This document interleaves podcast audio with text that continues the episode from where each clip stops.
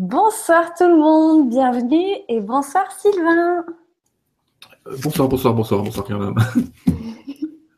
On est ravis de vous retrouver ce soir. Euh, alors, il n'y a pas de thème précis pour cette vidéo. On va un peu prendre les questions et puis je vais voir un peu les questions qui viennent de mon côté également. Euh, pour commencer, Sylvain, est-ce que tu serais d'accord de nous parler un peu des énergies du moment et du prochain portail qui va nous venir Le vrai, le faux, lequel? Euh, Bon, on va voir, on va parler du vrai. Euh, les énergies du mois de novembre. Bienvenue dans le mois de novembre, messieurs, dames. Vous allez être bien bousculés, mais c'est un mois qui est intéressant et qui est rare. Il est rare pourquoi dans l'énergie? Parce que c'est un mois de reconnaissance, de réception du soi, mais du soi supérieur. Donc en fait, notre part divine. Ça, c'est intéressant de reconnecter notre part divine. Euh, mais c'est un mois qui va aussi vous bousculer parce que être dans la reconnaissance du soi supérieur implique de se reconnaître comme ce qu'on est, c'est-à-dire ce soi supérieur, cette entité qui ne juge pas, qui regarde et qui observe, mais de se reconnaître comme l'observateur de quelque chose que l'on n'est pas. Aïe, ça devient compliqué. Qu'est-ce qu'on n'est pas? Nous ne sommes pas notre ego, nous ne sommes pas le personnage, nous ne sommes pas nos pensées, nous ne sommes pas nos émotions. Donc du coup, on va voir nos pensées exacerbées, nos émotions exacerbées, euh, nos croyances exacerbées, notre physique exacerbé lui aussi. Donc en clair et sans décodeur, c'est une belle crise d'ego, euh, une belle crise de remontée d'ego, j'allais dire, euh, ce mois-ci qui se prépare, mais une crise intéressante puisque chacun d'entre nous, nous allons voir cet ego. C'est-à-dire que pendant qu'on va jouer la scène de, ce, de celle qui est frustrée, de celui qui est malheureux ou peu importe, on va voir qu'on est en train de jouer la scène de celle qui est frustrée, de celui qui est malheureux, j'allais dire. On va s'observer et en même temps qu'on fait ça, il y a une part de nous qui va dire, c'est un jeu.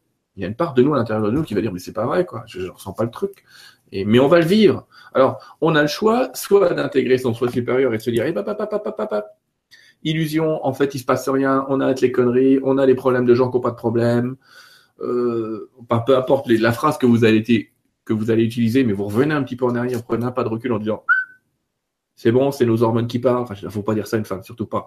Mais en gros, c'est euh, vous inquiétez pas, c'est l'énergie du moment euh, et de reculer ou alors de jouer la scène au maximum. Le problème, c'est qu'effectivement, dans ce mois-ci et notamment autour du 4 novembre, qui est la pleine lune, euh, il y a des tas de gens et des tas de couples qui vont jouer la scène au maximum. Et là, là, ceux qui doivent se séparer vont se séparer. Donc c'est un portail un peu particulier. C'est un portail, encore une fois, qui va soit renforcer les couples, soit les séparer. Donc, euh, au choix, messieurs, dames, amusez-vous. Alors là, quand même, il y a toutes les femmes célibataires qui disent Oh, bah, j'ai bien fait de pas prendre de mec. Oui, c'est vrai. ça aurait pu être un peu bizarre ce week-end ou pas. Hein. Encore une fois, ça peut aller dans les deux sens. Donc, si je parle de ce week-end, en plus, coup, je suis à, Clermont-Ferrand, donc euh, je ne serai pas directement dans les Vosges. Mais, euh, ce week-end, le week-end du 4 novembre, est un week-end où il va y avoir un portail lié à la pleine lune. Alors, si vous m'écoutez dans d'autres émissions, vous allez comprendre que je déteste les portails, les guides aussi, entre guillemets, si je puis dire, parce qu'en fait, tout le monde voit des portails partout. Donc oui, on va me parler du portail du 11-11, du 12-12, il y aura un 13-13 qu'on parlerait du 13-13. Euh... Mais faut arrêter les conneries. Ce que je veux dire par là, c'est il y a un portail tous les matins quand vous ouvrez les yeux et vous choisissez votre nouvelle réalité. Sauf qu'il est vrai que de temps en temps, il y a quand même, entre guillemets, donc ça fait une exception, mais elles sont rares, des vrais portails, c'est-à-dire des moments où l'énergie est vraiment un grand pic. Et c'est vrai que ça fait quelques années qu'on n'a pas eu un pic comme celui qu'on va connaître le 4 novembre. Qu'est-ce qui va se passer? On ne sait pas. Mais bon, comment vous expliquer? Un des deux derniers, c'était le 11 septembre 2001. Dans les grands portails. Et je vous cache pas qu'il s'est passé un truc. D'accord? Et là, on va être au 4 novembre 2017. Qu'est-ce qui va se passer? Peut-être rien. Et moi, je souhaite de tout mon cœur qu'il se passe rien. En tout cas, encore une fois, c'est le moment de dire à l'univers ce que vous voulez devenir, ce que vous voulez intégrer comme valeur. C'est un Ils servent à ça les portails. Hein. Ils servent pas à nous détruire ou je sais pas quoi ou peu importe. Euh, mais en tout cas, votez, j'allais dire. Votez sur qui vous voulez devenir. C'est un bon moment pour amplifier l'énergie. Donc, n'amplifiez pas votre côté sombre, s'il vous plaît, votre côté obscur.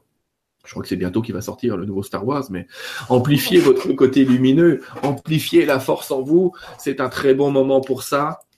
Euh, et c'est un moment rare. Donc voilà ce que, ce que va être ce, ce, portail du 4 novembre qui correspond hasardeusement à une pleine lune, c'est vrai, mais ça n'est jamais qu'une coïncidence dans le cas présent. Voilà, voilà. Je te remercie.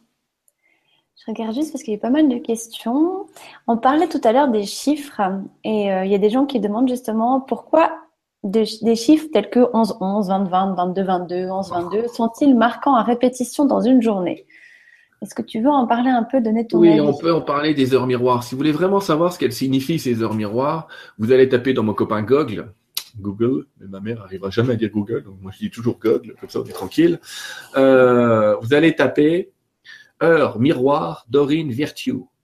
Virtue, V-I-R-T-I-T-U-E, Dorine Virtue en bon français. Hein. vous trouverez la signification de toutes ces heures miroirs, d'accord, qui correspondent de toute façon et de manière générique, comme ça je vous fais un générique pour tout le monde. Quand vous voyez une heure comme ça, c'est bon signe, ça veut dire que vous êtes au bon endroit, au bon moment, euh, et que tout ce qui se passe est totalement prévu et totalement dans ce fameux plan que vous imaginez pour vous-même. En tout cas, que vous êtes bien cadré au bon endroit au bon moment. Donc c'est toujours bon signe. Après, c'est vrai que chaque portail, chaque numéro a une signification, mais je préfère vous renvoyer à une littérature mieux faite que la mienne euh, pour voir ça. Donc, euh, allez voir Heure Miroir sur Internet. Et puis, si vous arrivez déjà à retenir que quand vous voyez ça, c'est bon signe, vous avez déjà gagné. Ça, c'est cool. Il y a plusieurs questions par rapport aux énergies du moment. Euh, je vais les regrouper de personnes qui se sentent pas bien ou qui se sentent très ben, chamboulées ou bousculées par rapport à ça. Mm. Pourquoi est-ce qu'on est autant chamboulé et bousculé en fait du coup? Alors, on est chamboulé et bousculé parce que les champs magnétiques terrestres, le champ global est toujours le bon. Hein. Si vous prenez votre boussole, elle n'est pas en train de bouger. Mais il y a des micro-champs, euh, des micro-champs. Euh, en fait, euh, est-ce que, je sais pas si vous savez ce qu'est une boule de lave. Une boule de lave, c'est une boule jaune, par exemple, avec des bulles de, de, de bougies rouge à l'intérieur qui monte quand il fait chaud, quand elle est en haut, la bougie redescend. C'est des lampes qu'on avait dans les années 60. En fait, il y a des boules qui montent et qui descendent. Mais il faut savoir que le champ magnétique dans la Terre se comporte exactement comme ces vieilles lampes à lave. Ça s'appelle comme ça, vous tapez ça sur Internet, vous allez trouver aussi. Euh, et en fait, donc le, ce champ, c'est des, des bulles, des bulles de magnétisme, on va dire. Et le champ magnétique, le nord qu'on connaît nous, c'est en fait le maximum de bulles à un endroit, j'allais dire. Sauf que toutes ces bulles-là, elles sont en train de devenir de plus en plus petites et d'être disparaître. Et parfois, elles sont à deux doigts de basculer. Je suis pas en train de dire qu'on va avoir droit à une inversion d'épaule. Enfin, j'espère que non.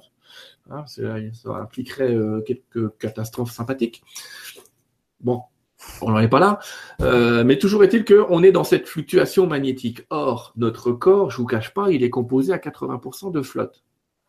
Et vous savez très très bien que l'eau est soumise et à la gravité et aux, champs aux forces électromagnétiques. de quoi il parle? Depuis quand l'eau est soumise aux forces électromagnétiques? Lisez les travaux du docteur euh, Emoto et vous comprendrez que quand on a une pensée, et qu'on émet un champ magnétique envers de l'eau, vous verrez que cette eau se transforme quand elle devient un cristal en un cristal très joli si vous avez pensé amour, paix, joie, et en un cristal absolument dégueulasse si vous avez pensé euh, peur, stress, angoisse. C'est-à-dire que vraiment l'eau réagit à nos pensées et à toutes les forces électromagnétiques, dont les forces électromagnétiques de la Terre aussi. Or, notre corps étant composé comme ça d'eau, je vous donne un exemple. Qu'est-ce qui se passerait un soir de pleine lune dans votre corps? Ce que je veux dire par là, c'est euh, si la pleine lune provoque des grandes marées, je vous rappelle quand même que notre corps étant composé à 80% d'eau, nous 90 même, nous subissons ces marées. Ça veut dire que euh, notre corps, lui aussi, est sensible aux énergies lunaires. C'est ça qui est en train de se passer en ce moment, mais c'est démultiplié par le fait qu'à l'intérieur de la Terre, les champs électromagnétiques sont en train de fluctuer, que la résonance dite de Schumann, c'est la résonance de la, de la Terre, la vibration de la, Terre, elle est elle aussi en train d'augmenter euh, graduellement. Et en fait, on est en train de s'adapter à, un bruit qu'on n'entend pas. Je sais pas comment vous le dire autrement. Si vous entendiez un bruit d'une usine à côté en permanence, il y a bien un moment, il faudrait vous adapter à ce bruit ou partir. Mais là, le bruit, il est un peu sourd, on l'entend pas. C'est cette fréquence qu'on n'entend pas, cette résonance de Schumann. À 18 Hz, 19 Hz, on n'entend pas grand chose. Hein commence à entendre quand on est euh, à 300, enfin bref, n'importe. Euh, mais là, ça, il se trouve que cette fréquence-là correspond aussi à des ondes dans notre cerveau. Vos ondes alpha, bêta, gamma, delta. en 12 Hertz, vous êtes déjà dans des ondes que votre cerveau euh, arrive à capter. Mais en fait, ça c'est, je suis un peu trop, je suis en train de me dire, je donne trop d'explications. En clair et sans décodeur, vous allez tous, et c'est normal, avoir du mal à méditer, à vous concentrer. Enfin tous, sauf ceux qui sont justement dans des lieux magnétiques un peu protégés, hein, tant mieux, et ça existe encore. Euh, mais sinon, on va tous être perturbés avec l'impression qu'on n'arrive pas à se concentrer, avec l'impression qu'on n'arrive pas à avancer, avec l'impression qu'il y a des obstacles et qu'on va pas y arriver, avec l'impression que j'arrive à me concentrer 12 secondes et la 13e, je pense à autre chose, ou euh, voilà, vous inquiétez pas, tout va bien, et euh, c'est juste très temporaire, le temps que toutes ces énergies, tout ce champ, euh, tous ces champs micro-magnétiques, pas le champ magnétique global, se recalent. De surcroît, il y a aussi des impacts en dehors de notre planète, me disaient les guides, et il y a, des effets qui viennent du ciel, on va dire, pas que des effets qui viennent de la Terre.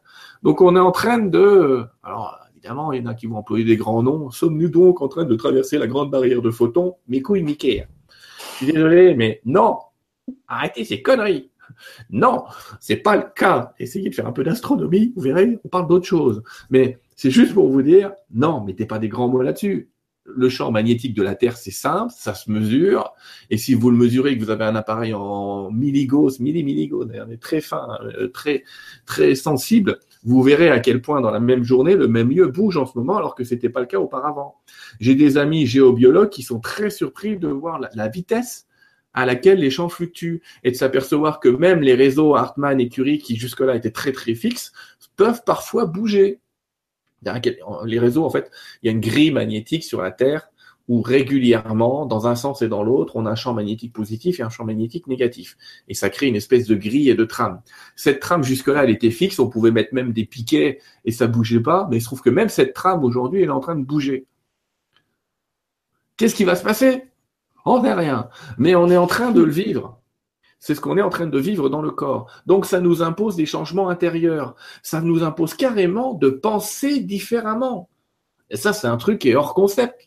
On peut nous apprendre à nous habiller, à parler d'une autre langue, euh, euh, à comprendre des équations, ça encore, on y arrive. Mais quand on nous demande et quand l'univers, l'énergie est en train de nous demander de penser différemment, là, c'est pas la même limonade. Penser différemment, je vais réutiliser aussi des mots très spirituels, mais quel est le meilleur moyen de penser actuellement? Le moment présent. Plus vous allez vous échapper dans le futur et dans le passé, et plus ça va faire bloc. Bloc, bloc, bloc. Vous allez vous retrouver comme un poisson rouge. Et vous allez perdre beaucoup d'énergie à rester dans le futur et dans le passé actuellement. Donc, c'est une clé qui est dite depuis le début des temps, mais elle est d'autant plus valable aujourd'hui. Restez bien dans le moment présent. Restez bien les pieds sur terre, s'il vous plaît. Décollez pas trop parce que c'est pareil. Les énergies du moment nous incitent à, à décoller un petit peu dans notre tête. Mais non, n'oubliez pas qu'on est des êtres terrestres, on est des extraterrestres, mais sur Terre, et extra aussi. Mais euh, restez bien accrochés à la Terre, parce que si pareil, si vous décollez, vous allez vous percevoir que le retour à la réalité va être terrible. C'est-à-dire que vous allez voir de plus en plus, oh mais il y a de plus en plus de massacres, il y a de plus en plus de morts, il y a de plus en plus de méchants, il y a de moins en moins de gentils. Enfin ça, c'est une caricature. En fait, vous allez vous focaliser sur ce qui va pas au lieu de vous focaliser sur ce qui va parce que vous allez avoir accès à des mondes où tout va bien. Donc forcément, quand on revient dans le corps, c'est plus la même limonade. D'accord? Donc la nuit, vous vous connectez à des endroits où tout va bien. Le jour, vous retournez dans le monde merveilleux, le Walt Disney dans lequel on vit. Vous voyez de quoi, vous voyez de quoi je parle. Et donc forcément, on se sent frustré. C'est long hein, comme discours, mais entre le champ électromagnétique, des énergies du ciel, vraiment, des rayons, euh, des, des rayons, des souffles solaires qu'on se prend. Un petit peu, heureusement pas trop fort, parce que sinon on aurait d'autres dégâts. Eh ben, tout ça, ça nous traverse, tout ça, ça vient aussi informer notre corps. La bonne nouvelle dans cette histoire-là, c'est qu'en fait, si on suit les, guides et si on suit euh, un tas de littérature en ce moment, il semblerait que cela crée chez nous carrément un troisième ADN, c'est-à-dire euh, une troisième hélice d'ADN. Donc, quand on voit ce qu'on arrive à faire avec deux, alors qu'on n'en utilise que 10%, qu'on en connaît euh, à peu près, entre guillemets, on arrive à le décoder, mais on ne sait pas quoi ça sert. Bon, bref, peu importe. Mais quand on rajoute là-dedans une troisième hélice et que les guides nous, nous parlent d'une église, d'une, d'une ellipse, non, c'est pas ça, c'est pas le bon terme, d'une hélice, voilà, euh, qui serait diamantine, adamantine ou cristalline, on entendra plein de mots. Ça signifie vraiment qu'on va pouvoir vibrer et résonner à de nouvelles fréquences. Quelles nouvelles fréquences? Celle des dons, celle des capacités, celle de la clairvoyance, de la clairaudience, de la clairsentence. En fait, c'est tous nos sens qui vont être améliorés. Donc c'est plutôt cool. Mais ça passe par un moment où, voilà, on déprogramme un peu la machine pour insérer le nouveau programme. Et quand le nouveau programme est là, on attend que ça se passe. Donc pas de panique, tout va bien. Ça se coud, mais tout va bien. Perturbation comme dans, voilà, c'est un trou d'air comme dans un avion, mais vous inquiétez pas, il y a un pilote dans l'avion et tout va bien. Et quel conseil tu donnerais justement pour s'ancrer? Parce qu'il y a plein plein de manières différentes. Euh, quelle est la manière qui te semble toi euh, le plus juste Il y en a, franchement, il y en a 14 000. Je vais t'en donner une bonne. Voici ma godasse. Et je vous invite, messieurs, dames, vous qui êtes chez vous, à nous écouter, à ne pas me croire, mais à tester là, maintenant, tout de suite, ce que je vais vous dire. Il y a un moyen qui est très très simple et qui dure 10 secondes, qui est gratuit et qui fonctionne très bien. Sous votre pied, écoutez-moi bien, vous allez le faire sur un de vos pieds, un seul de vos pieds. Vous allez tracer la petite largeur et après vous allez tracer la grande largeur avec vos doigts euh, sous la forme du moudra du Christ euh, ou avec la main à plat, vous faites comme vous voulez, mais vous tracez la petite largeur, la grande largeur sur votre pied, hein, pas sur la godasse comme je viens de le faire. Allez-y, faites-le et puis euh, allez, amusez-vous, allez marcher un peu dans le salon là. Allez voir ce qui se passe quand vous allez faire ça. On les laisse, hein, on imagine, ils sont en train de tracer, ils sont en train de marcher. Tu peux essayer si tu veux. N'hésite pas. Bon. Eh bien, vous venez de vous apercevoir que vous boitez un petit peu et que la jambe sur laquelle vous avez fait ce signe de croix, entre guillemets, est beaucoup plus lourde, beaucoup plus dense. C'est un exercice que je fais en conférence, ça marche à tous les coups, vous inquiétez pas. Eh ben, bon, je vous invite quand même à le faire sous le deuxième pied, ça peut être sympa. Mais ce système-là, qui m'a été filé par les guides, où au début j'ai un peu râlé après en disant, ah, les gars, merde, un signe de croix sous, sous les papates, et puis quoi encore? Ils m'ont dit, mais qu'est-ce que tu veux qu'on utilise comme symbole pour dire qu'on vous garde sur Terre, mais qu'on vous laisse, euh, euh, qu'on vous laisse communiquer avec vos guides? On utilise un symbole euh, qui, est, qui, est, bêtement une croix. On va pas faire autre chose, quoi. On va pas dessiner un petit bisounours ou je sais pas quoi. Donc ce symbole horizontal, vertical, c'est vraiment à dire, je me plante dans la terre, mais j'accède aux données justement du soi supérieur, j'accède à la terre-mère et au Père céleste en même temps. Et c'est un système qui est très efficace, encore une fois, et qui, marche instantanément, et où il n'y a pas besoin de penser ancrage, je pense à des racines, à des trucs. Non, je pose les pieds sur terre avec cette croix, et ça fonctionne. Voilà, rapide, efficace, pas cher. Top, merci. C'est gratuit, je te jure, c'est donné. je reprends un peu les autres questions. J'avais un autre truc à te demander, mais ça m'a échappé. Possible. Ça c'est parti, c'est plus revenu. Ça va revenir, t'inquiète. On a beaucoup de questions de gens qui ne sont pas bien, ça m'en a déjà un peu parlé.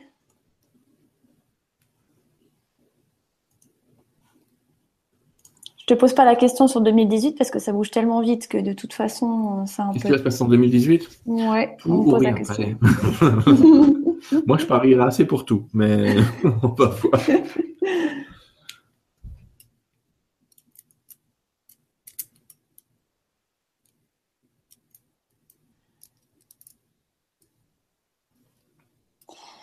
Je vais te poser la question parce que je pense que ça peut être pas mal de le préciser. Il y a une personne qui pose la question si une tentative de suicide, ça peut fermer sa connexion avec soi ou avec sa divinité. Euh, alors, la question, je vais répondre différemment et lui demander si elle se coupe un doigt, est-ce que son corps est encore vivant? Normalement, bien constitué, elle me répond oui. Euh, ce que je veux dire par là, c'est se suicider, c'est se couper un doigt. Mais ça n'empêche que votre corps, ce que vous êtes vraiment, va continuer à, va continuer à exister, à persister. Et non, vous ne vous coupez de rien. Vous ne vous coupez absolument de rien. Moi, je suis pas pro-suicide. Hein. On est clair. Hein, avant que je dise que vous pouvez y aller, les gars, vous inquiétez pas, vous risquez rien. C'est pas du tout ce que je suis en train de dire. Ce que je suis en train de dire, c'est ça ne vous coupe pas du tout de votre soi supérieur. Ça ne vous désengage de rien. Euh, les missions que vous deviez faire, quelqu'un d'autre va les faire. Le souci, c'est que c'est compliqué de parler du suicide parce qu'il existe des suicides qui sont écrits, c'est-à-dire des choses où il est écrit et prévu que tu te suicides. C'est compliqué à imaginer, mais c'est vrai. Mais si jamais tu le fais et que c'était pas prévu dans le plan, le risque entre guillemets s'appelle une réincarnation immédiate dans un environnement euh, pire que le précédent.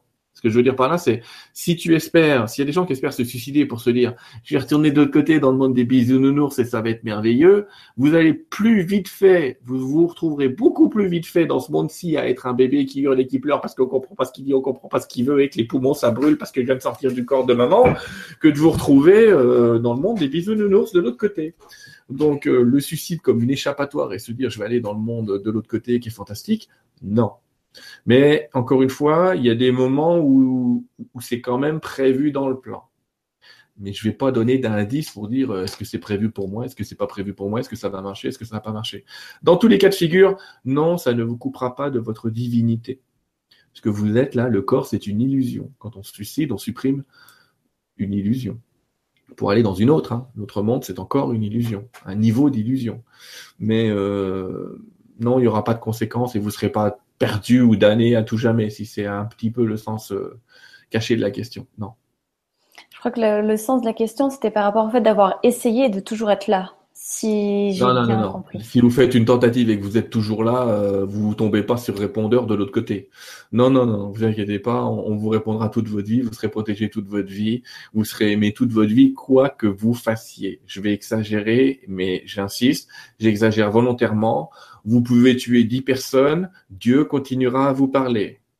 Je fais exprès d'exagérer. C'est pour vous dire euh, quel père serait le père s'il décidait de quel fils il aime et de celui qu'il n'aime pas entre guillemets, euh, si vous étiez un père aimant, vous vous occuperiez même encore plus de celui qui fait un peu n'importe quoi que de ceux qui savent se débrouiller tout seuls.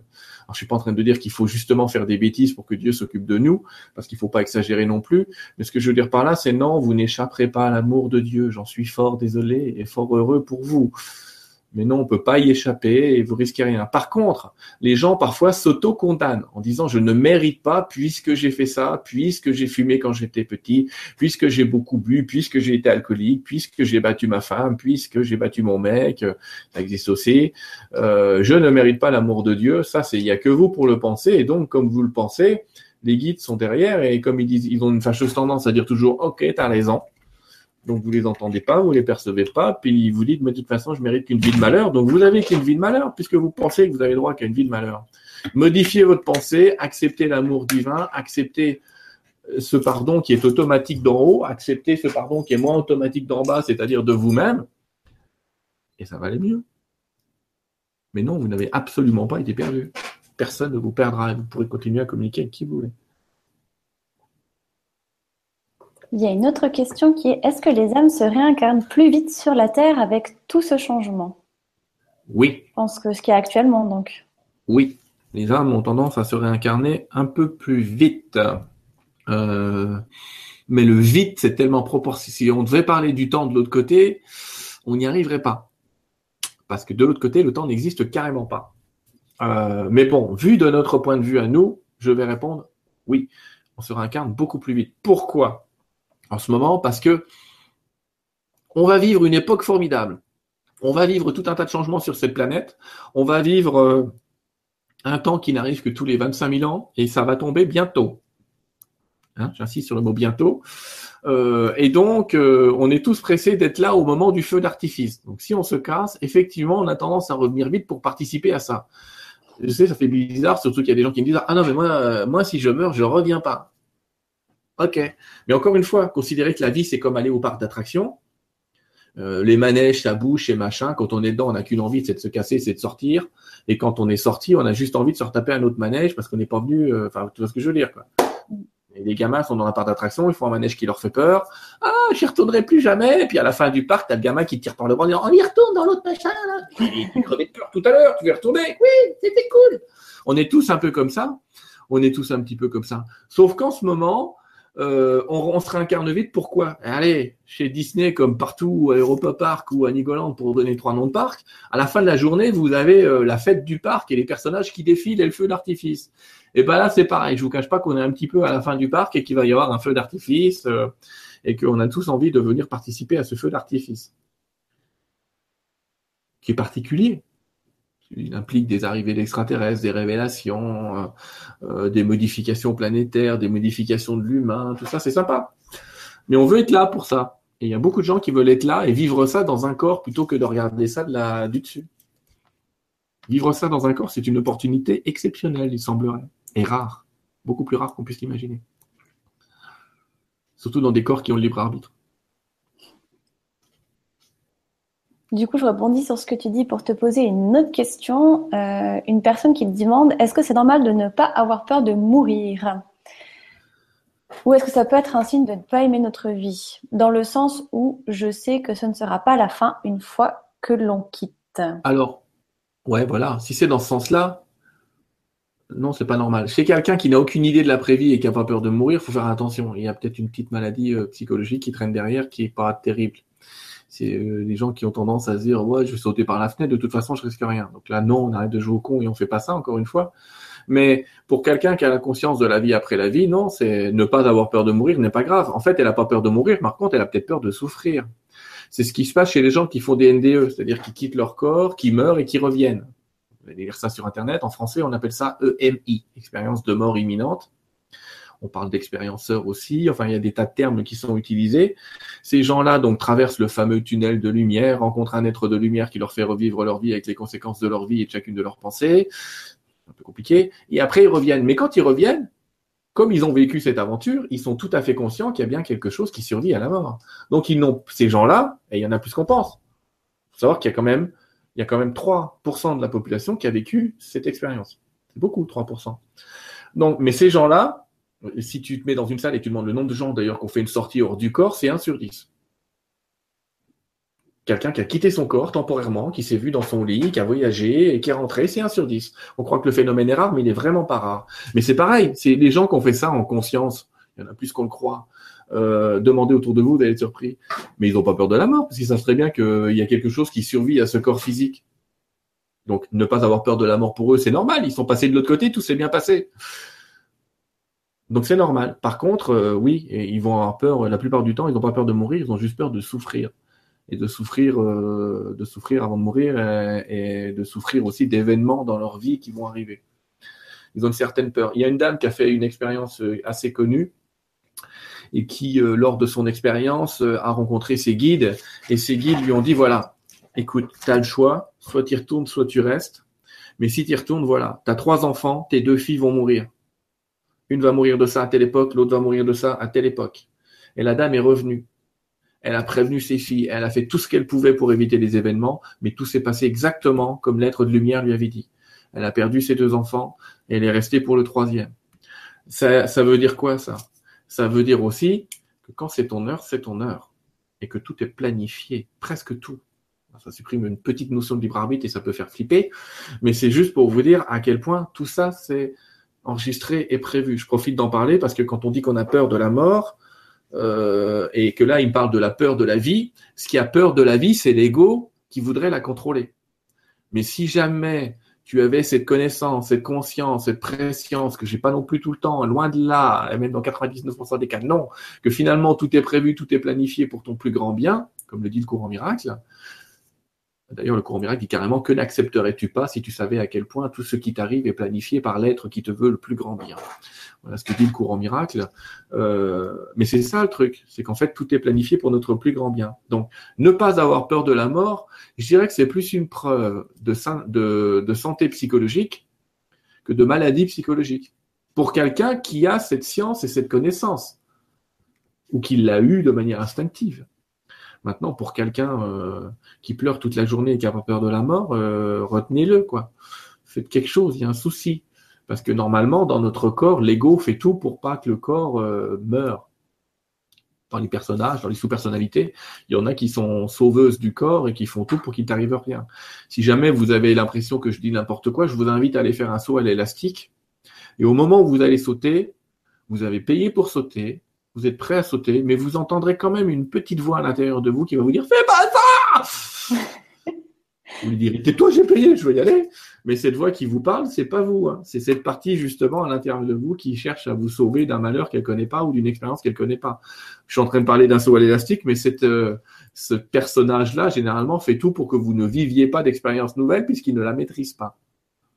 Donc il tue un peu votre côté aventurier pour pas pour préserver le corps. Il pense préserver le corps en faisant ça il préserve rien du tout. Donc, ne pas avoir peur de la mort, allez, c'est bon signe. Et puis si vous en avez peur, parce qu'il y en a sûrement pas dans tous ceux qui écoutent, et même la majorité qui ont peur de la mort, je vous invite vraiment à aller regarder les, reportages. Il y en a de plus en plus. J'ai fait un, un, un, petit check il y a pas longtemps sur Internet. Il y a énormément de reportages où on va vous expliquer que ça, c'est une blague et qu'en fait, la vie après la vie, c'est quasiment quelque chose de prouvé. On va pas l'écrire noir sur blanc. Les scientifiques travaillent dessus, mais ne l'avoueront jamais. Pourquoi est-ce qu'ils ne l'avoueront jamais? Soyons clairs. Qu'est-ce qui se passerait si on vous disait qu'il y a une vie après la vie et qu'on était capable de vous le prouver, mais de vous le prouver avec une preuve qu'on pas qu'on peut pas remettre en doute? Bah, Il se passerait qu'à chaque dépression, tous ceux qui dépriment, allez, je me casse. De toute façon, il y a un truc après. Ah, ça va être dur de faire travailler les moutons si tout le monde se casse. Ce que je veux dire par là, c'est euh, il est important que ce secret soit gardé. Un, parce que notre vie a un sens, notre vie a un sens sur cette terre, et que deux, il n'est pas question que tout le monde se casse avant la fin. Donc c'est pour ça qu'on ne se souvient pas de nos vies antérieures, parce que sinon on saurait qu'il y a cette survivance. Et c'est aussi pour ça que nous n'avons pas conscience de cette vie après la vie, parce que c'est, pas rêver, je vais être très freudien ou jungien ou comme vous voulez, mais c'est bien la mort qui donne un sens à notre vie. Si votre vie était éternelle et que vous risquez rien et que vous pouvez vous blesser autant que vous voulez et que ça repousse, ne cache pas qu'on serait un petit peu chier. Hein, d'accord? Et, en fait, la majorité des gens qui vivent des grandes aventures, des grandes aventures dans leur vie, elles ont cette expression de dire mais moi je veux faire ça avant de mourir. Et si elles ne mourraient pas, elles n'auraient même pas envie de le faire, le ça. Ou pas forcément comme ça. Voilà, voilà. Réponse longue, hein. il va la faire court. Merci pour ta réponse. Alors, une autre question qui est est-ce que les anges ou les guides peuvent nous apporter une guérison miraculeuse? En une nuit, par exemple, entre guillemets. Il y a plusieurs personnes qui ont repris cette question. Oui et non. En fait, je ne peux pas dire oui et je ne peux pas dire non. Je vais faire une réponse relative. Dans la théorie, oui. Il n'y a pas de problème. Les anges et les guides peuvent te guérir en une nuit. Une preuve de cela, vous lisez les témoignages d'une dame qui s'appelle Anita Morjani. Anita Morjani, cancer en phase terminale, euh, fait une NDE, une expérience de mort imminente, rencontre son guide et son être de lumière, revient le lendemain et guérit d'une tumeur qui normalement est incurable alors qu'on lui a donné un quart d'heure à vivre. Alexandre Ben Alexander, enfin quelqu'un d'autre qui est neurologue, il chope une maladie euh, au cervelet, euh, une, méningite foudroyante, il est censé mourir c'est impossible de se remettre de cette maladie en retrouvant toutes ses fonctions cognitives. Et deux semaines plus tard, il retrouve toutes ses fonctions cognitives et tout va bien après avoir fait une NDE et rencontré des êtres de lumière, donc des anges ou des guides. Donc oui, c'est possible. Et oui, on en a des témoignages. Mais, et là, ça fait, le mail est là, il suffit pas d'y croire. Ce que je veux dire par là, c'est il faut que tout votre être soit prêt pour cette guérison. Or, ça veut dire quoi? Ça veut dire qu'il faut que vous ayez travaillé les bénéfices secondaires de votre maladie. J'explique. Beaucoup de gens sont malades et restent malades parce que quand ils sont malades, on s'occupe d'eux. Donc ils ont ce bénéfice inconscient de dire, bah, les gens viennent me voir, ceux qui venaient pas me voir avant, ils viennent me voir. Je suis à l'hôpital, il y a des gens qui s'occupent de moi, et tu as des personnes parfois âgées qui sont euh, quasiment mieux à l'hôpital en train de mourir que chez elles toutes seules. J'exagère, mais c'est un peu ça parfois. Donc il y a un bénéfice secondaire, entre guillemets, euh, à la mort, et euh, il faut déjà vraiment avoir vouloir, vouloir avoir envie de vivre, vraiment avoir, avoir cette envie de vivre, mais au point de vous dire, même si je suis seul, et abandonné, j'accepte de vivre. J'exagère aussi, mais je fais toujours exprès, pour aller un peu, pour comprendre un peu jusqu'où il faut aller. Les guides et les anges envoient une énergie de guérison. Mais encore une fois, pour que le miracle fonctionne, il faut croire au miracle. Tout est une question de croyance. Tout notre monde manifesté est une question de croyance. Pourquoi est-ce qu'au début de mon discours, que j'essaie de faire court, euh, je vous ai donné des exemples à voir sur Internet Anita et Monsieur Alexander, tout simplement pour que vous voyez que c'est possible. C'est-à-dire que pour vous, que vous changiez votre croyance que c'est impossible en une croyance qui va vous dire c'est possible, ça existe et il y en a qui l'ont vécu. Il y a même des littératures complètes sur des. En fait, toutes les maladies, à tous les stades, on a trouvé des gens qui guérissaient miraculeusement. Dans toutes les maladies et à tous les stades. Qu'est-ce qui a guéri ces gens? Il y a eu des études de fait. La libération des émotions. Ils n'ont gardé aucune émotion en eux. Ils les ont rejetées. Ils ont vécu, entre guillemets, les étapes du deuil. Il n'y avait plus de colère. Il n'y avait plus de haine envers qui que ce soit. Il y a eu des pardons de fait. Enfin, il y a du boulot, quoi. Euh, et il y a eu des prières, évidemment, à tous les anges, archanges possibles et imaginables. Quand on parle d'anges et d'archanges, on peut penser à l'archange Hilarion ou à l'archange Raphaël, qui sont des archanges guérisseurs. Mais une fois que tout ça est fait, j'allais dire que la guérison, elle est presque naturelle et qu'appeler les anges et archanges, ce sera juste pour euh, valider votre nouvelle croyance et vous dire, je suis prêt à mourir et je suis prêt à vivre. Et d'être dans les deux états en même temps. Quand vous êtes dans les deux états en même temps, l'état de vie et de mort, il est possible. Mais tant que vous vous êtes concentré sur je veux vivre, je veux vivre, je veux vivre, vous êtes en train de dire à l'univers, c'est donc que je ne vis pas, c'est donc que je ne vis pas, c'est donc que je ne vis pas. Puisque vous demandez quelque chose, c'est que vous l'avez pas. Donc quand vous demandez la vie, c'est que vous l'avez pas. Je veux vivre, donc je l'ai pas. Je veux de l'argent, c'est que j'en ai pas. Quelqu'un qui a de l'argent, il dit pas je veux de l'argent, il en a. Donc quelqu'un qui a la vie, il dit pas je veux la vie, il l'a. Donc ce miracle, il implique de reconnaître la vie en soi. Donc un miracle, c'est demander aux anges, aux guides ou à votre nature supérieure de révéler la vérité c'est-à-dire que la vie, elle est en vous de toute éternité, que vous êtes la vie. Mais c'est la vérité. Pas parce que vous la voulez, mais parce que c'est la vérité. Je ne sais pas si tu vois ce que je veux dire. C'est-à-dire que mhm. la croyance, c'est de savoir que la vie, c'est ce que vous êtes. Pas de s'imaginer qu'un être va vous insuffler la vie, mais bien que vous êtes la vie elle-même. Et là, tous les miracles sont possibles. Par des anges ou par même sa propre volonté. C'est un raccourci. Hein. Je pourrais en faire une heure et demie pour expliquer comment on va jusqu'à un chemin de guérison, mais j'essaye de raccourcir. Mais oui, c'est possible, les miracles sont possibles, mais soyez le miracle, c'est ce que disent souvent les, guides et les anges, soyez le miracle que vous voulez voir dans votre vie. En tout cas, il faut savoir que dès que vous demandez quelque chose en mettant je veux, vous êtes en train d'affirmer à l'univers que vous ne l'avez pas. Donc soyez dans l'énergie, dans l'émotion et vivez ce que vous voulez et vous l'aurez. Je profite pour euh, utiliser ce que tu viens de dire pour répondre en partie à une question qui est que faire quand il y a des dépressions saisonnières Est-ce qu'on peut estimer que ce que tu viens de dire, ben, ça rejoint un peu euh, Je ne sais pas. Ben, en tout cas, pour les dépressions saisonnières, soyons très très clairs, dans 80% des cas, elles sont dues à un déficit en vitamine D. Donc elles sont relativement faciles à corriger. Il suffit de prendre un bon shoot de vitamine D en 100 000 ou 200 000 unités ou une goutte, par jour d'une solution en, vitamine D3, ou euh, et c'est ce que font euh, en Scandinavie, ils ont des lampes, j'en ai une aussi, euh, des lampes de luminothérapie. Et en fait, c'est pour secréter eux-mêmes leur propre vitamine D. les dépressions saisonnières sont normales. Déjà qu'on n'a pas beaucoup de vitamine D en France, produite naturellement par le soleil, mais si en plus en hiver, là, on vient changer d'heure, il fait nuit encore plus tôt, on se lève, il fait nuit, on part, il fait nuit, on n'est jamais dehors, on secrète plus de vitamine D. Alors la vitamine D, c'est un des grands vecteurs entre guillemets du moral. Je sais pas si tu vois, mais en plein été, que les gens bossent ou bossent pas, euh, ils sont contents, ils vont bien même s'il fait 30 degrés, mais en fait, euh, et qu'il fait super chaud, mais ce que je veux dire par là, c'est qu'ils produisent eux-mêmes leur vitamine D. Donc cette vitamine est un élément essentiel pour les dépressions, j'insiste, saisonnières. Je ne parle pas de dépression chronique ou quelqu'un qui est penché dans un état de dépression depuis des mois, auquel cas il faudra euh, euh, du millepertuis ou tout un tas d'autres plantes qui peuvent filer un coup de main. mais pour une dépression saisonnière, vitamine D, on n'en parle plus. Hein. De toute façon, la personne qui pose la question, n'hésite pas. Dans n'importe quel laboratoire de France, il faut savoir si vous ne le savez pas, vous avez le droit de demander vous-même un examen. Vous n'êtes pas obligé qu'on vous le prescrive. C'est vous qui allez payer l'examen, mais ça coûte pas très très cher. Un dépistage de vitamine D, vous allez payer 12 euros ou une bêtise de genre là. Mais faites-le faire. Faites-vous faire une prise de sang, faites-vous checker la vitamine D dans votre corps, vous aurez tout de suite la réponse. Si vous êtes en déficit de vitamine D, de toute façon, si vous êtes carencé, c'est le cas de 80% de la population, de toute façon, vous serez dans un état dépressif latent. Par contre, si vous avez un taux de vitamine D normal et que vous êtes dépressif, il y a un truc qui colle pas. Là, il va falloir aller chercher ailleurs. Mais dans 80% des cas, c'est la vitamine D. il, y a existe très, peu de dépressifs chez les gens qui n'ont pas de déficit en vitamine D. Il y a des lunettes maintenant de luminothérapie. C'est un peu comme ben, les lunettes. Euh, moi, je suis des lunettes comme toi. Et tu peux même les mettre par-dessus. Je les ai à côté d'ailleurs. Et euh, du coup, tu reçois le faisceau directement dans les yeux parce que c'est compliqué, je trouve, avec les, les, les lampes. Au bout d'un moment, tu bouges quoi. Là, tu peux ben, te laver les dents, euh, marcher, faire, faire tes, ton repas, etc. avec mm. tes lunettes le, matin sur tes yeux et ça, ça vient directement dedans.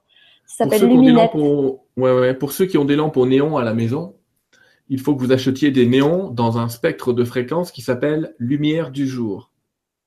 Vous le verrez, c'est écrit sur les tubes au néon. C'est écrit lumière du jour. Si vous achetez des néons qui éclairent trop, ça marche pas. Lumière du jour, c'est pas les néons les plus puissants, mais c'est des néons qui reproduisent le spectre de la lumière. C'est-à-dire si vous mettiez un prisme, vous verriez toutes les couleurs. Euh, et ça reproduit euh, le, spectre de la, le spectre de luminothérapie normale. Euh, regarder si j'ai ce que tu es en train de dire. La luminette, tu dis? Ouais, alors la luminette, c'est toi qui l'as. Moi, je parlais d'un prisme. Parfois, un prisme, c'est ça. Quand on passe une lumière blanche à travers un prisme comme ça, je sais pas si je vais arriver à le faire à l'écran parce que j'ai une lumière en haut, mais normalement, on devrait voir un arc-en-ciel. Mais euh, là, là, si je le fais, je le vois, mais vous n'allez pas le voir à la télé, comme dirait l'autre. Mais donc, j'utilise ce prisme pour euh, pour plein de choses, hein, parce qu'il permet vraiment de, de, décoder la lumière, de voir les choses un peu de manière différente. On peut même voir des auras quand on a l'habitude avec un prisme comme ça. Donc, c'est un outil assez intéressant. Euh, mais vraiment, avec un ion lumière du jour ou les lunettes qui s'appellent les luminettes? Oui. Tu demanderas Attends, ne hein. bouge pas, je vais te dire. en tout cas, tout ce qui est luminothérapie, en fait, euh, ça va faire réagir votre peau.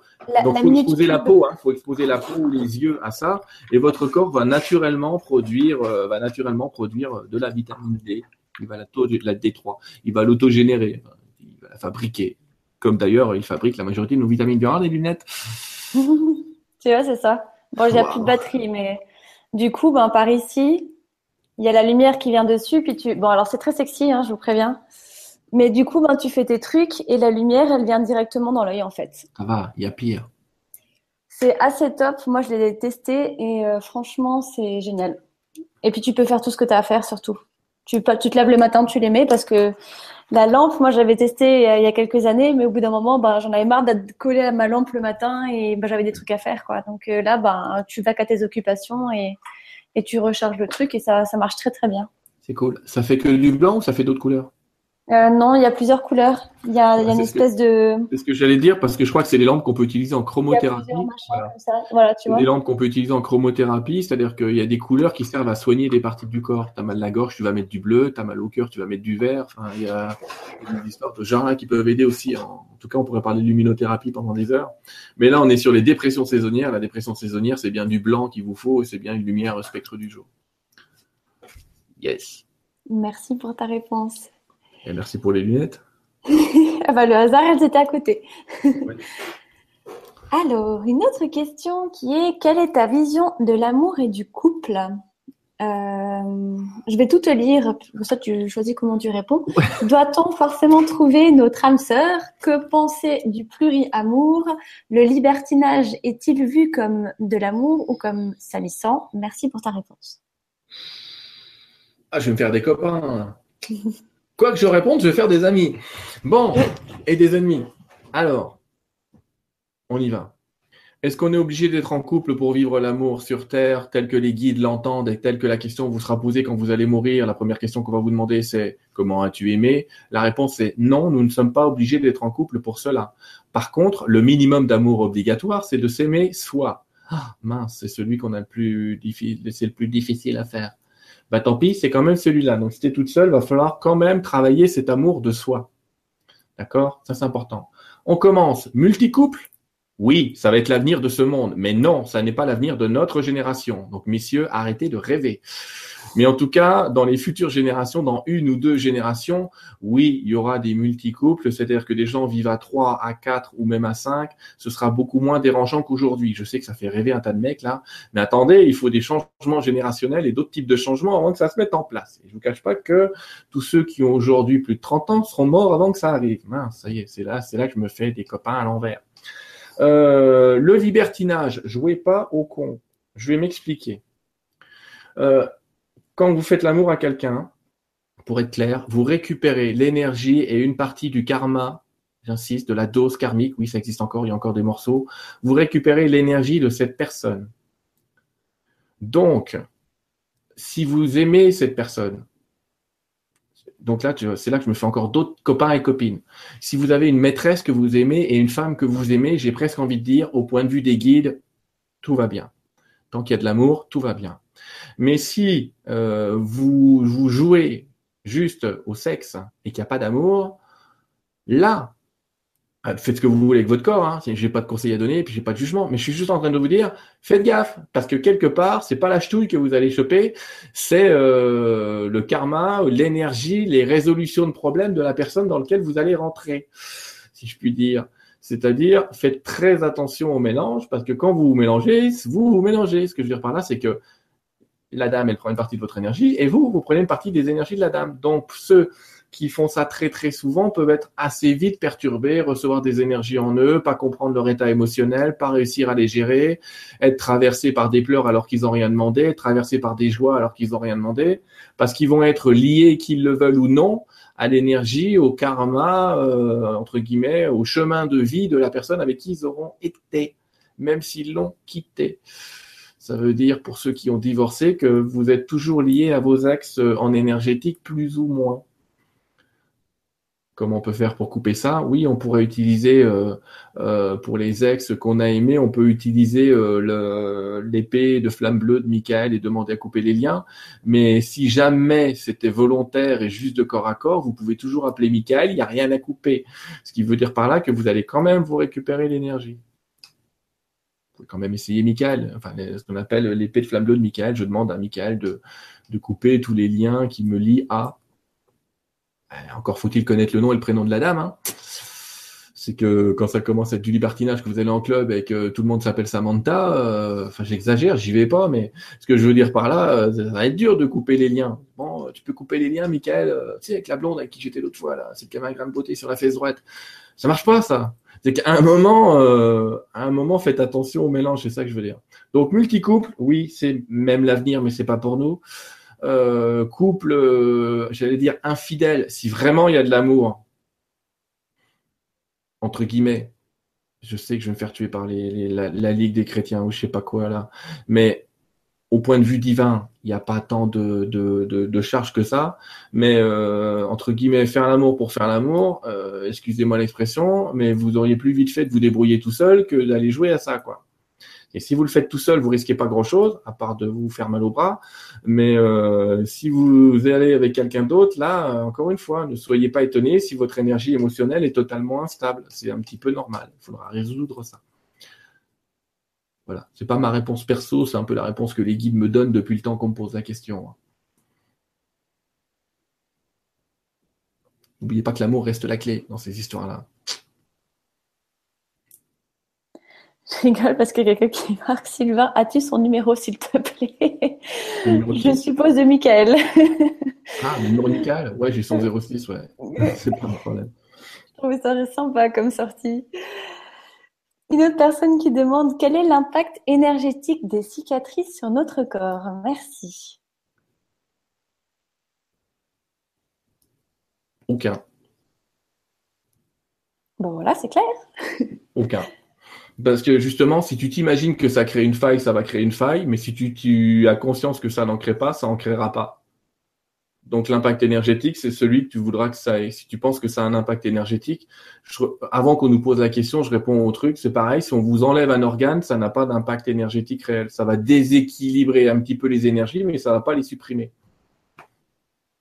ça va déséquilibrer un peu l'énergie du chakra qui était devant, euh, qui était devant l'organe qu'on vous a enlevé, mais ça va pas supprimer l'énergie. Elle va circuler un petit peu différemment, mais et là, quand on vous enlève un organe, il y a un petit impact, mais pour une cicatrice, non. Même si elle est grande, il y a très très peu de très très peu de conséquences. Sauf si la personne pense qu'elle peut être attaquée. Hein. Là, elle crée sa propre brèche. En fait, c'est elle qui crée sa propre cicatrice. Hein. Voilà, voilà.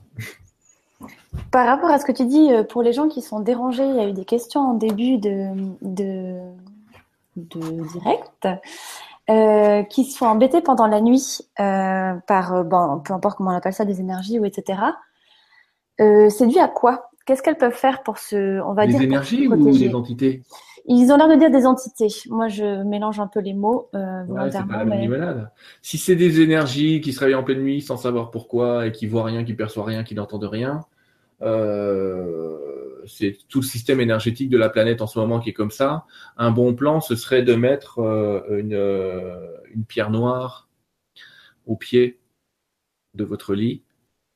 quelle que soit la pierre noire, hein. vous les connaissez, les pierres noires, vous allez en trouver, mais il suffit que je cherche le nom pour pas le trouver, moi, mais bon, c'est pas grave. Ça va vous aider, ça va vous aider dans l'ancrage l'ancrage de nuit, j'allais dire. Pas l'ancrage de jour, on a montré un truc pour le faire de jour, mais l'ancrage de nuit, ça peut être fait euh, Ça peut être fait par une obsidienne comme ça, posée au pied du lit, par exemple. Ça va vous aider à vous ancrer, ça va améliorer le sommeil. Euh, est-ce que des entités peuvent venir nous embêter la nuit? Moi, j'ai tendance à dire, il y a un truc que les gens font pas, c'est euh, une petite hygiène spirituelle. L'hygiène du corps, tout le monde connaît. Mais l'hygiène spirituelle, il y a très peu de gens qui connaissent. C'est de se dire, et souvent on me dit, ouais, on n'a pas besoin d'hygiène spirituelle, notre corps est lumineux, il s'auto-nettoie. Ouais, je suis complètement d'accord avec toi. Mais dans ce cas-là, pourquoi tu prends une douche? Parce que notre corps est étanche et on ne va pas gonfler comme Bob l'éponge. C'est juste qu'au bout de 4 jours, tu vas puer le bouc. Et eh ben, en termes d'énergie, ça peut être pareil. Donc, ça peut être intéressant de prendre une petite douche énergétique. Donc, une douche énergétique, c'est soit des systèmes comme la flamme violette, c'est soit appeler des guides et des anges en demandant à ce qu'ils nous purifient ou l'énergie auquel vous croyez, on s'en fout. Soit de prendre une douche physique et d'attribuer à l'eau le pouvoir de, de nettoyer vos corps de lumière, vos corps d'énergie, ça va marcher aussi. Peu importe le moyen. Mais faites-le. Parce que sinon, vous allez accumuler dans votre énergie, dans votre aura, dans vos corps subtils, vous allez accumuler des miasmes. Et tôt ou tard, vous risquez effectivement d'attirer des bouffeurs de cette énergie, j'allais dire, d'attirer des, êtres plutôt sombres de l'astral qui vous veulent pas forcément le mal, mais qui veulent piquer un petit peu d'énergie. Euh, et dans ce cas-là, il bah, faudra répandre beaucoup de lumière. Un autre moyen, c'est assez pratique celui-là, c'est de poser un ange à chaque coin de son lit. Alors, on en a chez tout des anges, nulle part. On les appelle, on les demande, et encore une fois, c'est gratuit. Je demande qu'un ange se positionne là, là, là et là, protège mon lit pendant toute cette nuit. On lui demande de protéger le dessous du lit. On lui demande de protéger le haut du lit. On peut s'imaginer une pyramide pour ceux qui ont un peu d'imagination. Euh, mais ça crée des éléments de protection pour la nuit. Vous serez protégé par ces anges et ces guides qui n'attendent que nos appels ils sont presque euh, au pôle emploi en ce moment, les anges et les guides à notre époque. Hein. À une époque, tout le monde les priait, tout le monde les appelait, ils étaient débordés. Aujourd'hui, euh, il y a une personne sur dix qui les appelle. Les autres les appellent pas, puis ils nous font le coup je suis malheureux, je comprends pas. Bah ouais, mais les gars, vous avez des assistants, vous les appelez pas. Ah, c'est vrai, ils sont invisibles, je suis d'accord avec vous. Mais faites-le. Moi, j'ai vu la différence. Je travaille, j'ai changé de pièce ici pour travailler. Donc la pièce a une forme un peu bizarre, mais je dis le matin quand j'arrive, je, voudrais qu'un ange se positionne là, un ange là, un ange là, un ange là, un ange là, un ange là. Je voudrais que des gardiens gardent ma fenêtre, je voudrais que des gardiens gardent ma porte, et après on peut bosser. Mais pour ceux qui ont un pendule ou qui savent faire une mesure en termes de champ énergétique, ils verraient tout de suite que ça modifie complètement l'énergie de la pièce de faire ces appels-là. Si vous savez utiliser un cadran Bovis, j'en montre un parce que j'en ai toujours un devant moi, mais utilisez-le, vous allez voir que ça modifie bien l'énergie de la pièce. Donc là, c'est pareil. Faites-vous protéger. Appelez les gardiens de la paix de la nuit, j'allais dire. Placez des anges au pied de votre lit. Ils savent leur boulot. Leur boulot, c'est dire s'il y a une entité qui n'a rien à foutre là, ils vont la faire dégager. Après, il y a d'autres systèmes. Hein. Mais on n'a pas le temps d'en parler, mais il y a d'autres systèmes. Et comment tu fais quand euh, tu les appelles pour que ce soit le bon qui vient? Euh, Je ne sais pas si tu comprends ma question.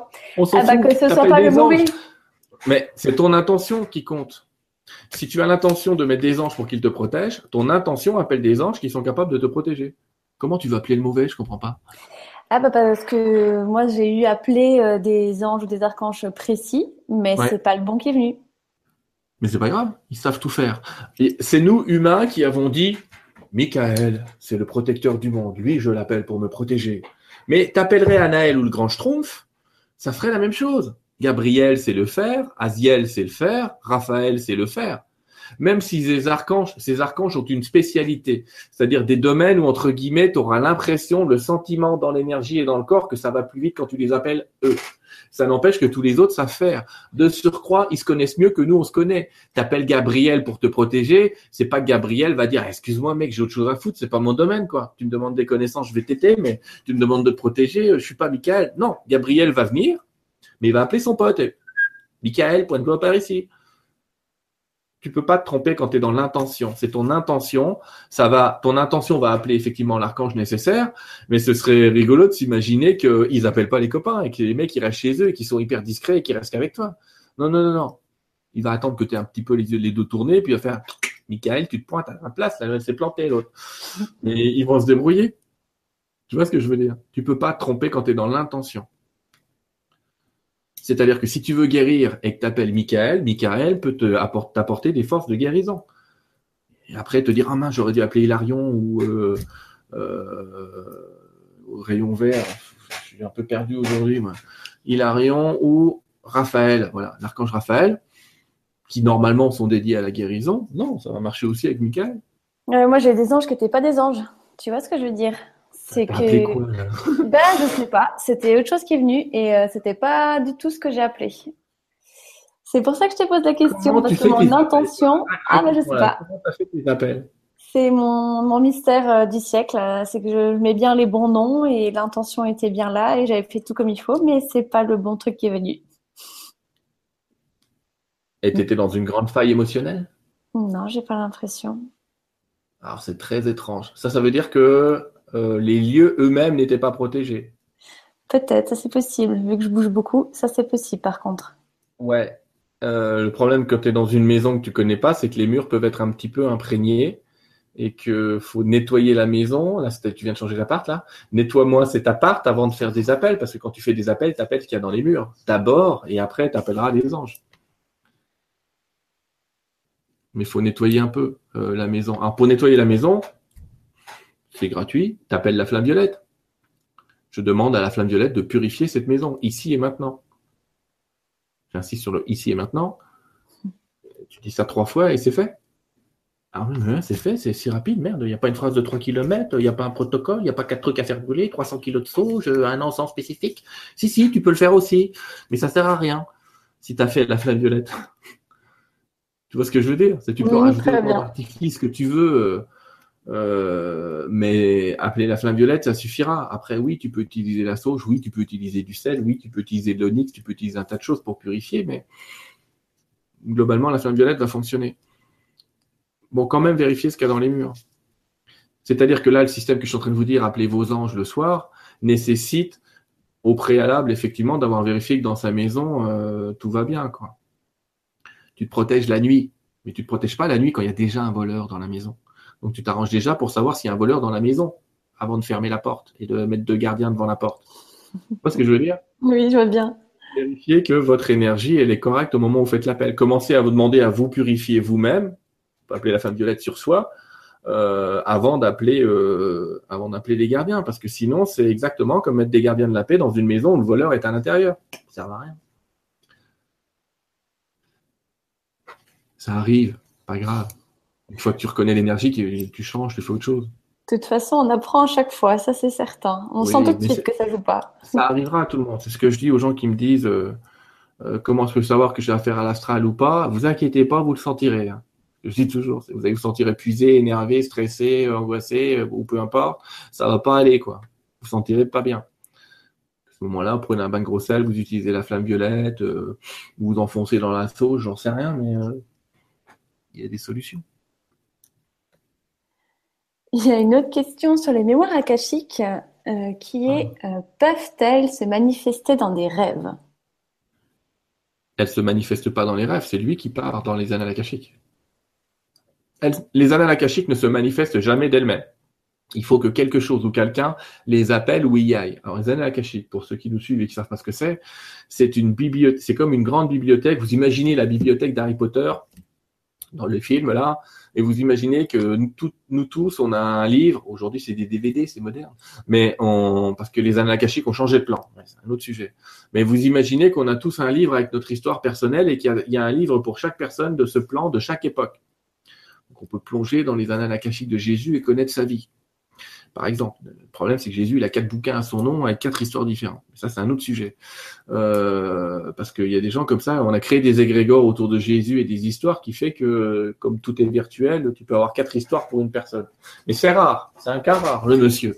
Mais, donc, les annales akashiques, c'est cette mémoire du temps. Cette mémoire du temps, pour y aller, il y a des techniques, il y a des préparations, etc. Sauf que, si tu as déjà appris à voyager dans les annales akashiques dans une vie antérieure ou je sais pas quoi, tu sais le faire tout ce qu'on a appris dans nos vies antérieures, on sait déjà le faire. Ce qui fait qu'au moment où on en a besoin, c'est quelque chose qui se fait de manière quasiment instinctive. Donc il y a de fortes chances que le corps astral hors conscience, c'est-à-dire sans forcément la conscience de, ce monsieur ou de cette dame, soit parti dans les annales akashiques, il a perçu ça dans sa conscience du corps physique, euh, etc. Mais en fait, c'est que son corps était en train de voyager. Il recevait l'image et le son, j'allais dire, mais euh, la vérité, c'était qu'une partie de sa conscience a été voir ces annales akashiques. Mais les annales akashiques ne descendent pas tout seuls. S'il les voit, c'est que sa conscience a décidé que ce qu'il allait voir lui servirait à quelque chose. À minima pour informer le corps de quelque chose. Donc des fois, il faut s'arrêter à ça a fait quelque chose, je ne sais pas quoi. Plutôt que de chercher à comprendre pendant dix ans pourquoi on a vu un truc, pourquoi on a vu un autre. Euh, si on l'a vu, c'est qu'il fallait qu'on le voit. Mais c'est pas les annales qui viennent à toi, c'est toi qui viens aux annales toujours. Par rapport à ça, il y a une autre question qui est comment arrêter de faire des sorties astrales la nuit inconsciemment? Inconsciemment? Inconsciemment. Bon, je pense que la personne s'endort et qu'elle part. Je sais pas. C'est pas, il n'y a pas plus que cette phrase. Alors, si jamais elle veut arrêter de faire des voyages astro la nuit inconsciemment, ça s'appelle la mort. Donc je lui déconseille fortement de vouloir arrêter les voyages astro inconscients.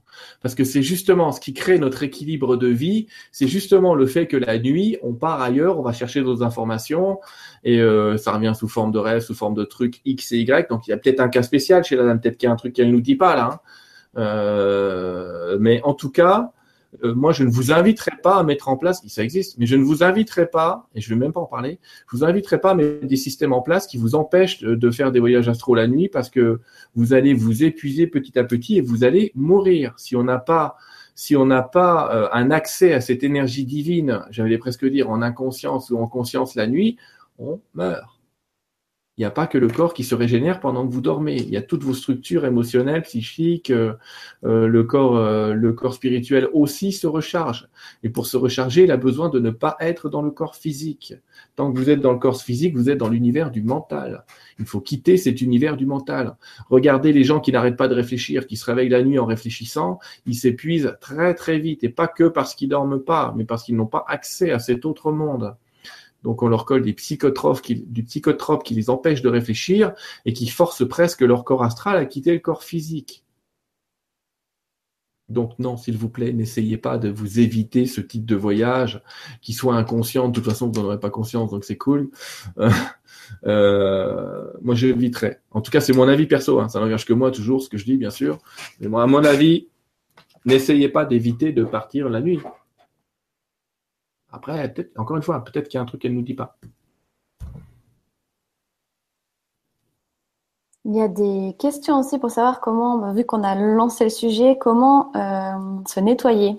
Tu en as parlé un petit peu. Je ne sais pas si, tu vas aller plus loin dans le sujet ou pas, parce que depuis qu'on en a parlé, il y a eu plusieurs questions sur le sujet, sur des astuces diverses. Il y a énormément de moyens.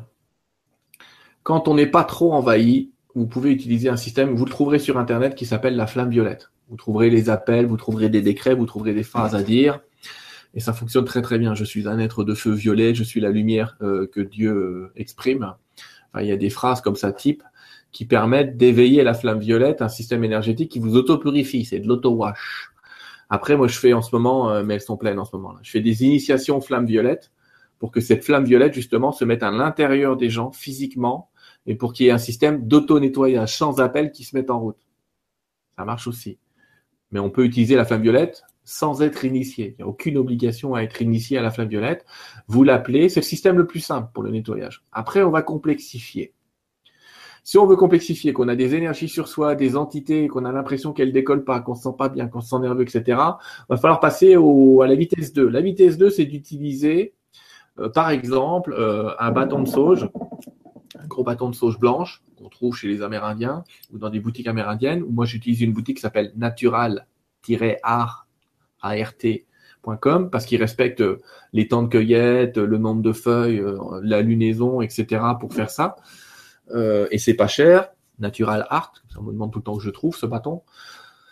Et la sauge, elle a un effet d'augmentation vibratoire très très fort. Or, euh, vous imaginez que c'est comme une machine à laver. Si vous secouez le linge, la saleté, elle finit par se décoller tout seul. Donc c'est ce qui se passe quand on est en augmentation vibratoire. Plus votre taux vibratoire est haut, et plus les entités, ce qui vous colle à la peau ou des vieilles énergies ou des trucs comme ça, sont secoués et s'en vont.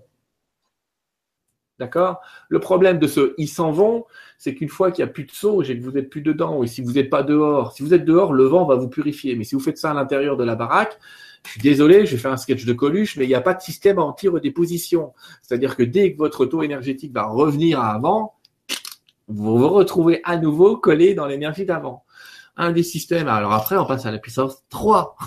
Euh, le truc au-dessus s'appelle un bain de sel. Le bain de sel, si vous être au bord de la mer, quelle chance vous avez? Mais en ce moment, c'est l'hiver, donc il est peut-être un peu fraîche. Mais en tout cas, voilà ce qu'il faut faire. Si vous avez une baignoire, je vais répondre à ceux qui n'ont pas de baignoire, mais c'est plus compliqué. Si vous avez une baignoire, vous mettez un demi kilo de gros sel dans votre baignoire. Vous prenez un bain d'eau chaude pendant 20 minutes, au moins 20 minutes dans l'eau chaude. Pendant ces 20 minutes, vous devrez avoir mis trois fois la tête, la couronne sous l'eau. Hein, pas pendant 20 minutes, hein, mais bien trois fois euh, rapidement euh, la tête sous l'eau pour que la couronne soit purifiée. Ce qui se passe, c'est que le sel, en fait, retient toutes les énergies euh, négatives ou les trucs qui se collent à vous. Le sel de l'eau. Et donc, ce qui va se passer, quand vous allez vider la baignoire après 20 minutes, qui est à peu près le temps de nettoyage du corps et le temps que les trucs se décollent correctement, 20 à 30 minutes, vous allez laisser toute l'eau, et j'insiste, toute l'eau de la baignoire sortir avant de vous lever de cette baignoire. Si vous vous levez, c'est comme si vous aviez de la saleté en déposition au-dessus de l'eau. Quand vous vous levez, elle va recoller sur vous. Laissez vraiment toute l'eau partir. Je sais, vous allez me dire, mais c'est pareil avec les énergies. Non, les énergies vont rester collées au sel. Mais si vous vous levez avant que tout le nettoyage soit terminé, il y a un souci. Donc, vous restez dans la baignoire jusqu'à ce que toute l'eau se soit écoulée. Après, évidemment, s'il vous plaît, vous vous rincez. Je parle toujours de cette dame qui m'a dit c'est bien ton truc, mais ça gratte. Bah oui, mais il faut peut-être se rincer après. Quoi. Restez pas avec de l'eau salée sur vous, s'il vous plaît. Vous allez avoir des soucis. Donc, vous rincez un bon coup.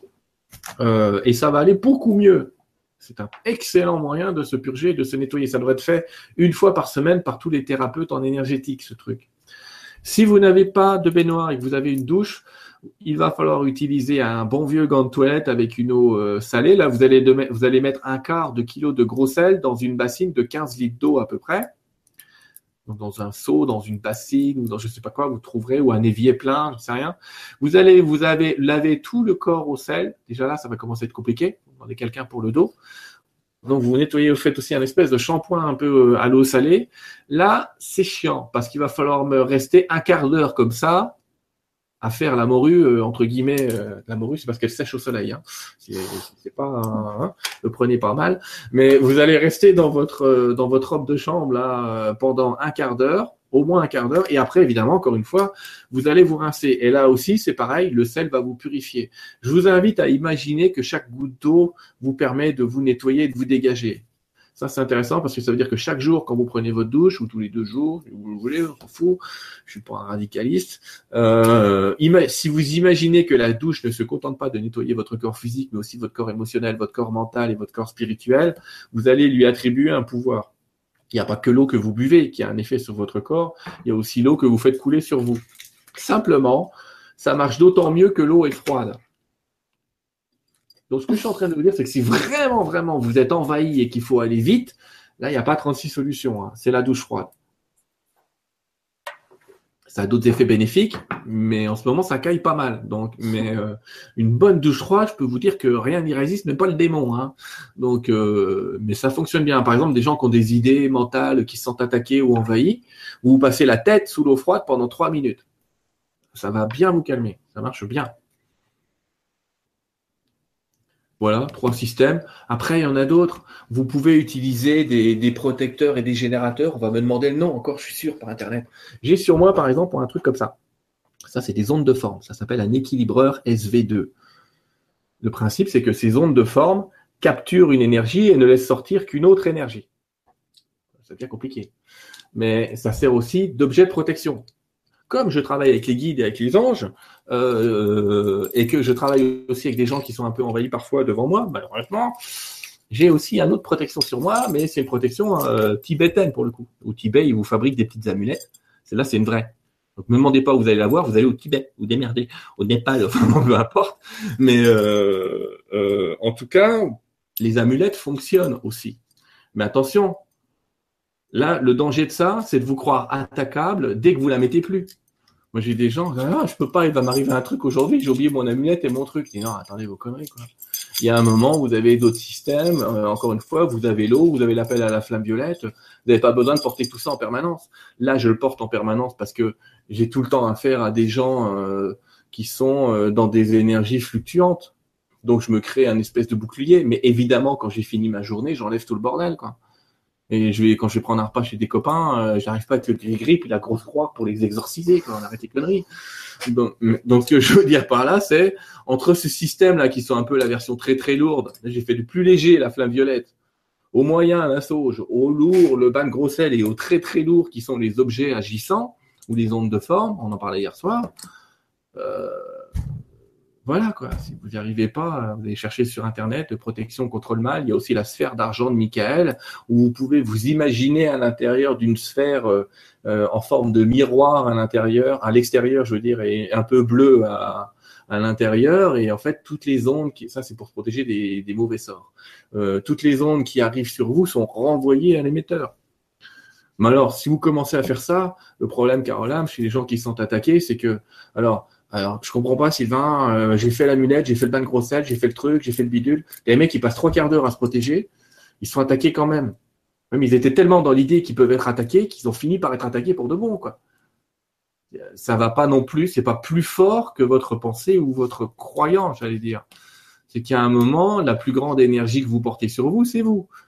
Donc, si vous mettez tout ça persuadé que si vous le faites pas, vous êtes attaqué, ou si vous le faites mal, vous êtes attaqué, vous ouvrez une brèche grande comme ça. Hein.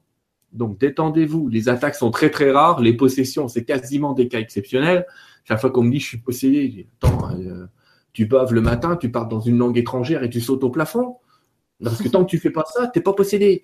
Donc t'arrêtes tes conneries. Je fais exprès de leur dire ça. Quoi. Il y a un moment, tu as la tête qui tourne à 360. Moi, je sais pas, fais quelque chose, montre-moi. Mais les cas de possession sont extrêmement rares. Par contre, des cas d'attaque par des entités qui ont tendance à se coller sur les épaules, ça c'est moins rare encore une fois, une bonne douche énergétique, une bonne, euh, un bon petit coup de flamme violette. J'invoque la flamme violette et lui demande de purifier mon corps, euh, mes corps d'énergie ici et maintenant. Et je remercie la flamme violette pour ça. Ça suffit. Ça suffit. Mais plus vous serez dans un taux vibratoire haut, et moins vous aurez besoin de vous protéger. C'est-à-dire que là, je devrais les enlever. J'ai mesuré mon taux vibratoire tout à l'heure, j'ai pas besoin de tout ça. Après, ça fait des beaux colliers. Il y a une personne qui demande, vu qu'on en a parlé tout à l'heure, euh, y a-t-il une méthode pour mettre des gardiens, des dragons, des trolls, etc. Bah oui, tu les appelles et tu les mets. tu les appelles. N'oubliez pas que nous sommes des êtres de droit divin. C'est compliqué à comprendre ça, mais nous sommes des dieux sur Terre. Alors, des dieux qui faisons une tonne de conneries. On est d'accord. mais en tout cas, quand vous invoquez un ange, j'invoque, il vient. Alors après, vous direz, mais de quel droit? J'invoque un ange bah, De droit divin. Je suis Dieu dansant dans l'argile de ce corps. Donc si je suis Dieu et que j'appelle un ange, il vient. Pas par obéissance pure, pas par euh, soumission pas par esclavagisme, mais parce qu'il nous aime, lui. Et parce qu'il accepte de venir nous aider. Si tu invoques un ange en disant Hey, c'est moi Dieu, tu te démerdes, tu, te bouges le cul et tu viens quand tu veux, Michael, bouge. Là, il va rien se passer. Il y un moment quand même, il y a un minimum de respect à avoir vis-à-vis -vis de ces entités qui auront tendance à dire je vais venir, mais tranquille, tu vois. On va te laisser bien envahir et après, voilà, c'est pas de la vengeance, c'est juste pour dire, je me mets un peu dans l'énergie où tu m'as appelé, tu vois. Mais si tu les appelles, si tu les appelles avec amour en disant, ben, je vous prie d'être là et là et là, et moi le soir quand je m'en vais, généralement, ben, je les remercie d'avoir travaillé avec moi aujourd'hui, je vous libère, etc. Enfin, je prononce des phrases de ce genre-là. Mais quand tu vas les appeler, ils vont venir, que ce soit des dragons, des, des, des gardiens ou des anges, ils vont venir. Ils vont venir parce que Demandez et vous recevrez. Parce qu'ils doivent respecter cette consigne divine. Si on demande, ils doivent recevoir. Ce qu'ils demandent, ils doivent le recevoir. C'est là qui est terrible. Parce qu'en fait, on ne va pas parler de loi d'attraction, mais on s'aperçoit souvent que ce qu'on demande, on l'a, et même le négatif. Donc, mais en tout cas, en termes d'anges et de gardiens et de guides, quand vous les demandez, quand vous les appelez, ils sont là. Après, que vous, vous ne les perceviez pas, c'est un autre sujet. Qu'on abordera un autre jour. je te remercie pour ta réponse. Et je prends encore une ou deux questions, puis après je pense qu'on est gentiment pas mal. Euh, il y a une personne qui dit euh, J'ai la sensation d'avoir été forcée à aller dans cette incarnation. J'ai vu une main me pousser dans le dos. Est-ce possible et pourquoi? Euh, Alors oui, c'est possible, mais c'est là aussi extrêmement rare. Euh, est-ce que c'est pas symbolique du fait que cette personne qui nous écrit euh, n'aime pas le monde et que quelque chose en elle, un système de défense, s'est mis de façon, si je suis là, c'est pas possible, on m'a poussé, quoi. Et que et qu'elle y croit tellement qu'elle ait créé euh, l'égrégore et la pensée euh, qu'elle a visualisé hein, de cette main qui est dans le dos. Après, c'est très très très rare qu'on nous oblige entre guillemets à nous incarner. Si on nous oblige entre guillemets à nous incarner, c'est justement des cas de suicide. En cas de suicide, là, tu n'auras pas trop le choix. Si c'était, a, là, il y a une notion qui est que pour récupérer toute l'énergie du plan sur Terre, on doit vivre tout le temps qu'on avait à vivre sur Terre. D'accord? Ça veut dire quoi? Ça veut dire que si tu te suicides à 11 ans et que tu avais 77 ans à vivre, tu auras encore 66 ans à faire. Donc tu termines ta peine, j'allais dire. Et là, oui, on va te pousser dans le dos, mais c'est des cas extrêmement rares. Te remercie pour ta réponse. Ça peut être très imaginaire, c'est pas forcément la réalité. Et puis pour le reste, je crois qu'on a fait un peu le tour. Euh, il y a pas mal de questions, j'ai essayé de regrouper. Est-ce que toi, tu as quelque chose euh, peut-être à rajouter, euh, vu que ça fait gentiment une heure et quart?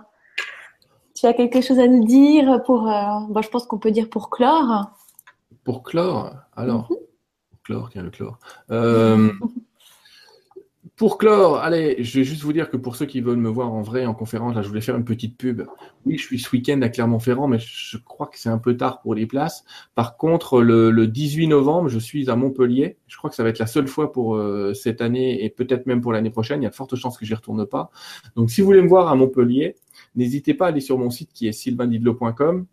Dans la partie conférence, il y a une adresse internet euh, à, à, qui il faut écrire pour, pour réserver des places et venez parce que je sais pas ce qui se passe cette année à Montpellier, c'est la fête ou ils viennent pas ou c'est pas que moi j'adore vous voir à Montpellier, vous êtes des gens formidables, mais là cette année on dirait qu'ils ont ils ont oublié notre rendez-vous, j'allais dire un peu habituel. Allez, venez, je vous attends, j'ai envie de vous voir. Euh, on est dans la salle Fleur de Vie comme l'année dernière, ce sera juste fantastique.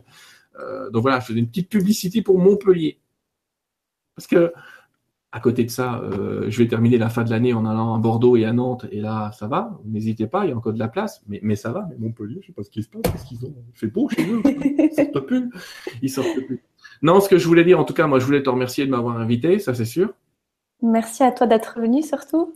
C'est une évidence. Je voudrais signaler aux gens que les réponses que j'ai données ce soir sont assez généralistes et que j'ai été obligé de ne pas tenir de cas particuliers, mais qu'il y a toujours des cas particuliers à toutes les questions qu'on a évoquées d'accord? Mais que euh, un mot écrit dans un chat ne remplace pas euh, une séance individuelle où on peut un petit peu creuser le truc, soit avec toi, soit avec moi, soit avec n'importe qui.